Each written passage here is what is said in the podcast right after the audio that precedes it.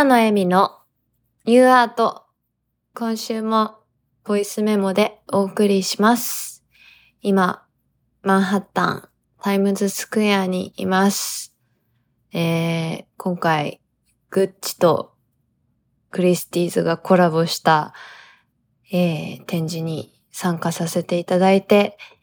自分の作品が今オークションにかけられております。夢のような時間を過ごせました。で、2日間テックアートサミットっていうのが開催されてたんですけど、非常に登壇者も豪華で、あの、ビープルの72億円で売れた5000 Days を購入したコレクターとビープル本人と が二人で話して、モデレーターは、あの、クリプトパンクスのブランディングマネージャーみたいな、すごい豪華なセッションがたくさんありました。あのね、生でグライムスが見れたのがすごい嬉しかったです。グライムスが登壇されてて、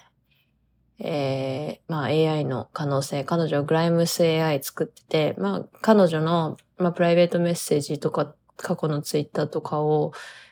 学習した AI があって、まあそれでみんないつでもグライムスと話せて、で、さらにグライムスの楽曲とかを、グライムスの歌声を使ってみんな楽曲が作れるみたいなサービスとかやってて、なんかその話も 本当に面白かったし、あの、すごく実りある旅でした。来てる人が本当にみんな素敵な人ばっかりで、あの、私カンファレンスとか行くと、すごいいろんな人と名刺交換しておしゃべりしてって言って、まあすごいヘトヘトになっちゃうんですけど、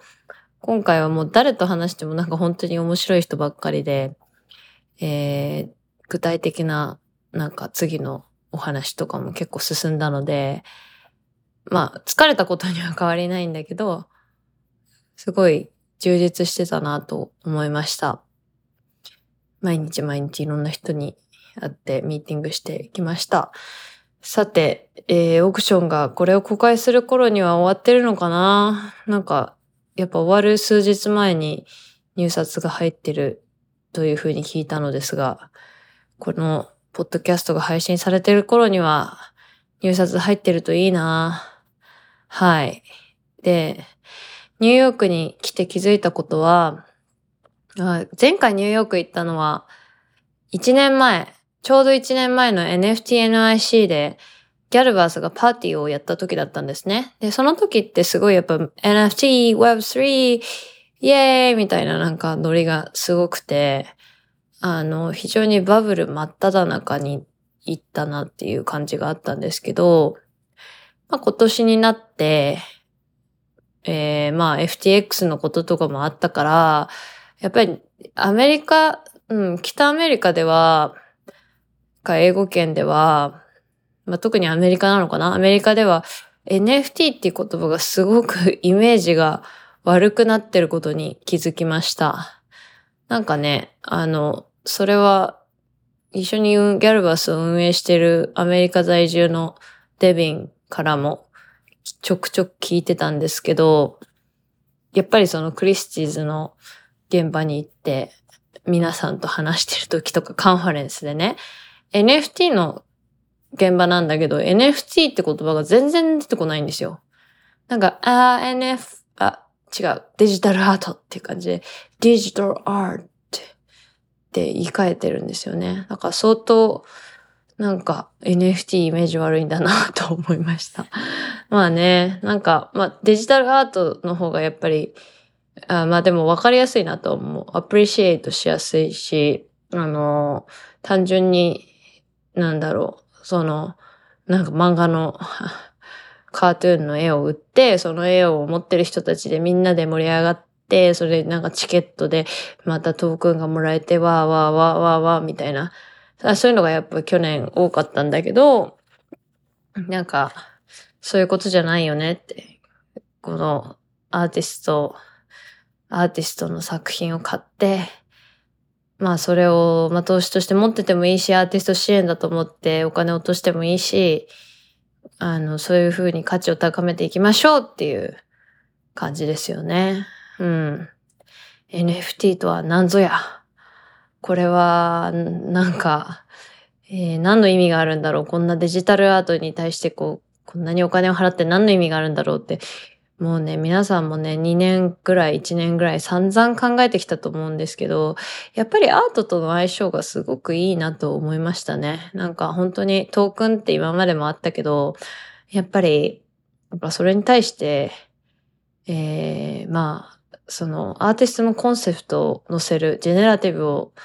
の行動を載せる、それをブロックチェーン上に刻む、いずれ有名になった時にあなたがここに、ここで買ったことがわかる。アーティストを支援したことがわかる。そこから、こう、アーティストがこう、体制してって、その初期の頃から応援してたよってことが、応援してたよってことだったり、まあ、アーティストとのムーブメントに賛同したんだよっていう証になるみたいなのがね、私的にも一番なんか NFT の定義としてしっくりくるなと思いました。うん。あ、NFT って言っちゃいけないんだった。NFT じゃなくて、デジタルアートとしてね。まあ Web3 って言葉もあんまり言ってなかったね。ただ Web3 って言葉は、まあそこまで悪くないけど、なんかその Web3 を信じてない人たちから、信じてないっていうか、その、あの、コンセプトに賛同できてないような他の業界の人がいるところで、Web3、Web3 ってなんかちょっと言うのは避けてる感じはあるっていうことを聞きました。なるほどね。まあちょっと前提が違うからね、日本での NFT のイメージって、うん、なんか別に、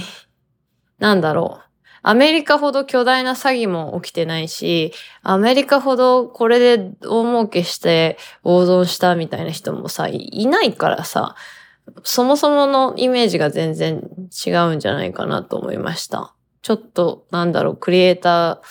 クリエイター同士で、まあ、コミケ感覚で NFT 売ったりとか、二次創作盛り上がったりとか、で、PFP だってさ、プロフィールピクチャーだってさ、買って、それをさ、まあ、お気に入りのツイッターのアイコンにしてっていうさ、世界なんでさ、なんかそれに本気で人生かけてる人みたいなとこまではまだいなかったから、そこまでイメージが悪くないのかなとか思いましたね。まあね、でもこうやって、あの、短期でこう、これでお金を稼ごうみたいなことをしてた人たちがいなくなってからがね、本番だと思いますので、ここからは本当の、本当のコレクター、それから本当のアーティストたちがこう残っていくんじゃないかなっていう話をしてました。いやー。でもね、グッチもそういう NFT とかさ、NFT じゃねえや、デジタルアートとかさ、すごく応援してくれてるのすごくないですか？こんな歴史あるブランドが。ね、クリスティーズもすごいと思うし、ありがたいですよね。他の人の作品も本当に素敵でした。なんか、ファッション、ファッションって本当、やっぱり極めてコンセプチュアルだなと思いましたね。うん、なんか、